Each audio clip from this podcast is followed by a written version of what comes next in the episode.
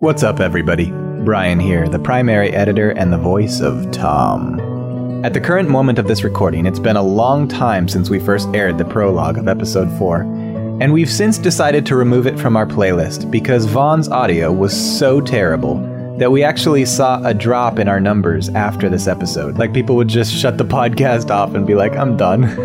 At least that's what the numbers reflected. It, it truly was painful to listen to. The quality of the mic he was using was bad anyway, but on top of that, his roommates were all shouting in the background throughout the session, and the cleanup of his audio led to him sounding ghostly and hard to understand. It was real bad. So, if you do want to suffer through the hour long original, a link to the download is available in the description of this episode. But, if you'd like to skip it for your own sanity, I'll provide a quick summary with the highlights of what happened. So here we go.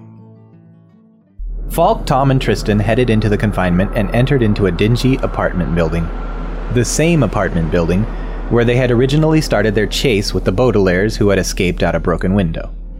I can't exactly say I blame the vampires for trying to get out of here. Yeah, it's uh, not peak living conditions for sure, but uh, you never know what they came from. Could have been even worse than this. Upon the agent's arrival, they encountered some browncoat officers guarding the entrance. The Browncoats said they had sent one of their men up to the apartment. Tom and Falk took the stairs as Tristan took the lift. Reaching the sixth floor, Tom and Falk could hear voices arguing on the floor above them. But they made their way to the Baudelaire's apartment, and Falk entered without knocking. He's still inside. Oh, though? he said to knock first. I, I, Right. I unlock and go right in without knocking. All right, I follow behind. Eventually, finally getting off the slow elevator, Vaughn joined them, and Tom instructed him to go check on the argument from the floor above. Vaughn declined, so Tom decided to go up himself. I step back and I see him coming, and I and I, I say, um, "Hey, I, th- I think we got this covered. You want to go check out that fight up there, Christian? See what that's all about." uh, Tristan kind of looks, stops, and gives uh, gives him a weird look and looks behind him and asks, uh, "Who are you talking to? Who's who's Christian?" Oh, oh, I'm sorry, uh, Kristen, Kri- Kirsten. What? he means you, Greenhorn. Get up there. He, uh, Tristan can't help but roll his eyes. Now, what the hell do you want me to go up there for? It's probably just two lovers having a lovers' quarrel. You just tell him to keep it down. I don't know if I want to get involved in that. Hey, it's probably two witnesses that might know something about what we're trying to look up here. I decide that if he's gonna be a whiny, uh, whiny little bastard, I'm gonna go do it myself. So I go up to to up the stairs. Falk entered into the Baudelaire's apartment a few steps, and then tripped over a brown coat laying on the floor in a huge puddle of blood. He had scratches, and his arms were bent in unnatural ways. So you step in and uh, you walk in like four or five steps and you trip over something and you look down and there is a huge puddle of blood and a brown coat laying face down in the center of it. Um, there are scratches and uh, his arms are bent in very sickening and unnatural ways, and uh, there is there is blood everywhere. The fact that you contaminated this crime scene is super unimpressive. like you should Oh, have absolutely fuck. seen this. Oh my god. Uh, I, I call And Tristan, my, you uh, totally see that happen, by the way. Very impressive detective work, my man. Falk reported the body to HQ, and Tristan went down to the lobby to start blocking off the exits. Meanwhile, on the seventh floor, Tom went to the source of the argument and began listening at the door. The fight sounded like a domestic dispute. Some glass shattered inside, so Tom threw open the door. As soon as the glass shatters, I try the door handle. It's unlocked. I throw it open and I uh, I draw my pistol and I saunter. I, not saunter. I, I walk in. Hold on. I just got the visual of you like kicking in a fucking door and then skipping into the room like fucking. Uh, like Inspector John went, Clouseau or some well, shit. what do we have here?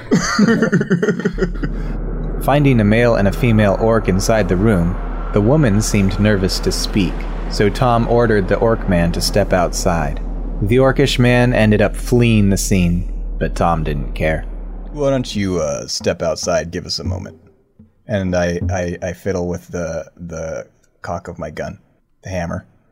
The cock of your gun.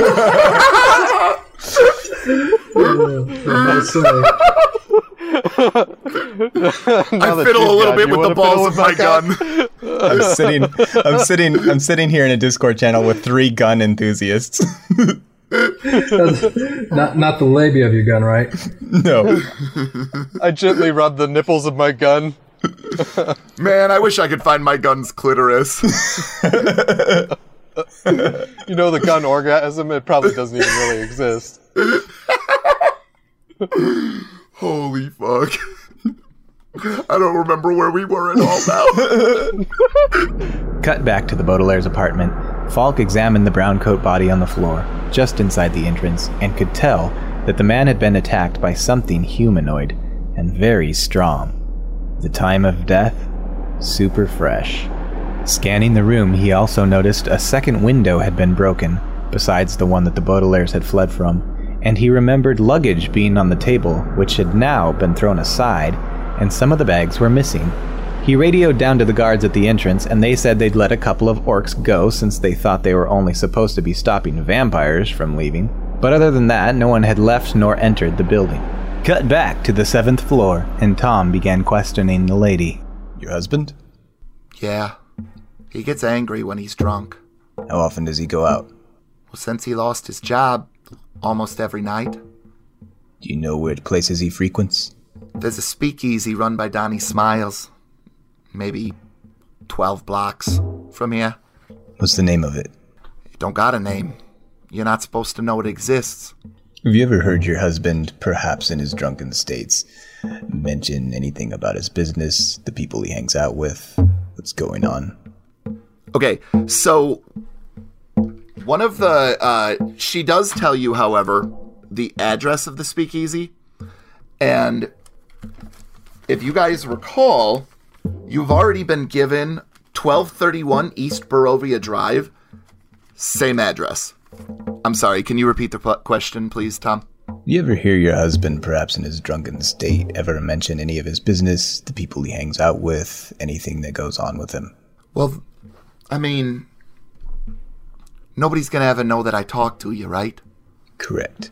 Well, I don't know if you know Donnie, but uh, ever since the coven went under, he's he's been making moves, and now that he's got money, he holds a he holds a poker game, and you know it's mostly it's mostly the vamps, but uh, because you know they have they got blood, like not the not the synth- the synthetic stuff or the animal stuff real human blood. I fiddle with my cigar. Does the name Strahd von Zarovich ring a bell? No, who is he? If you don't know, it's probably better that you don't know. You know Donnie well? Have you interacted with him? Has he ever been here? No. Um one of uh one of my friends, uh Nicolette, um she said that her brother was running with Donnie. She was real worried about him. Did Nicolette live in these apartments with you? Yeah, just just downstairs. I'd like to ask you to come back to the station with me. Uh, can I go separate? They can't see me going with any law. I'll I'll, ne- I'll never survive. I'm telling you, if they see me with the law, they will kill me. I I I'll go, but I I gotta go separate from you. Why don't you meet me there this evening? Yeah, Oh yeah, okay, but but I mean, please, you've got to promise me that nobody's gonna know. There's a back door. If you wait in the alley, I'll uh, meet you there. Yeah, all right. I'll be there around eight.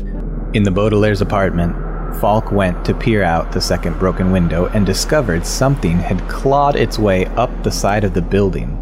Then he heard a click of a gun's cock, I mean hammer, within the room. He ducked just as a shot rang out. You hear the sound of a hammer being cocked back, and you immediately throw yourself to the side as you hear a huge explosion behind you, and you see pieces of the wall start to fly, the wall and window frames start to fly in different directions as you hear the whoosh of something moving super quickly past your face. Tom, hearing the shot from the other room, began racing to the scene. Falk, meanwhile, turned to see a pale figure with a shotgun. So you're prone, you've called it in, you turn around, and you see there is a pale figure with long white hair holding a double-barreled shotgun. He's got on um he's got on a pinstriped suit with a pocket watch. Um he's uh he's very finely dressed, unlike Jean-Luc. Like this this man has well-tailored clothes that are well laundered as well. Could I say well more times? Falk retaliated immediately against the vampire and killed it in one massive shot. So yeah, he is um his suit is badly singed and he's laying there in a heap with his shotgun kind of kind of uh, thrown off to the side of him to the right. You're grounded. Oh my god. Tristan and Tom both burst into the apartment to find Falk and the dead vampire. Falk then went into the next room from whence the vampire had appeared and found a couple suitcases on the bed. Opening one, he found it was completely filled with vials of red liquid.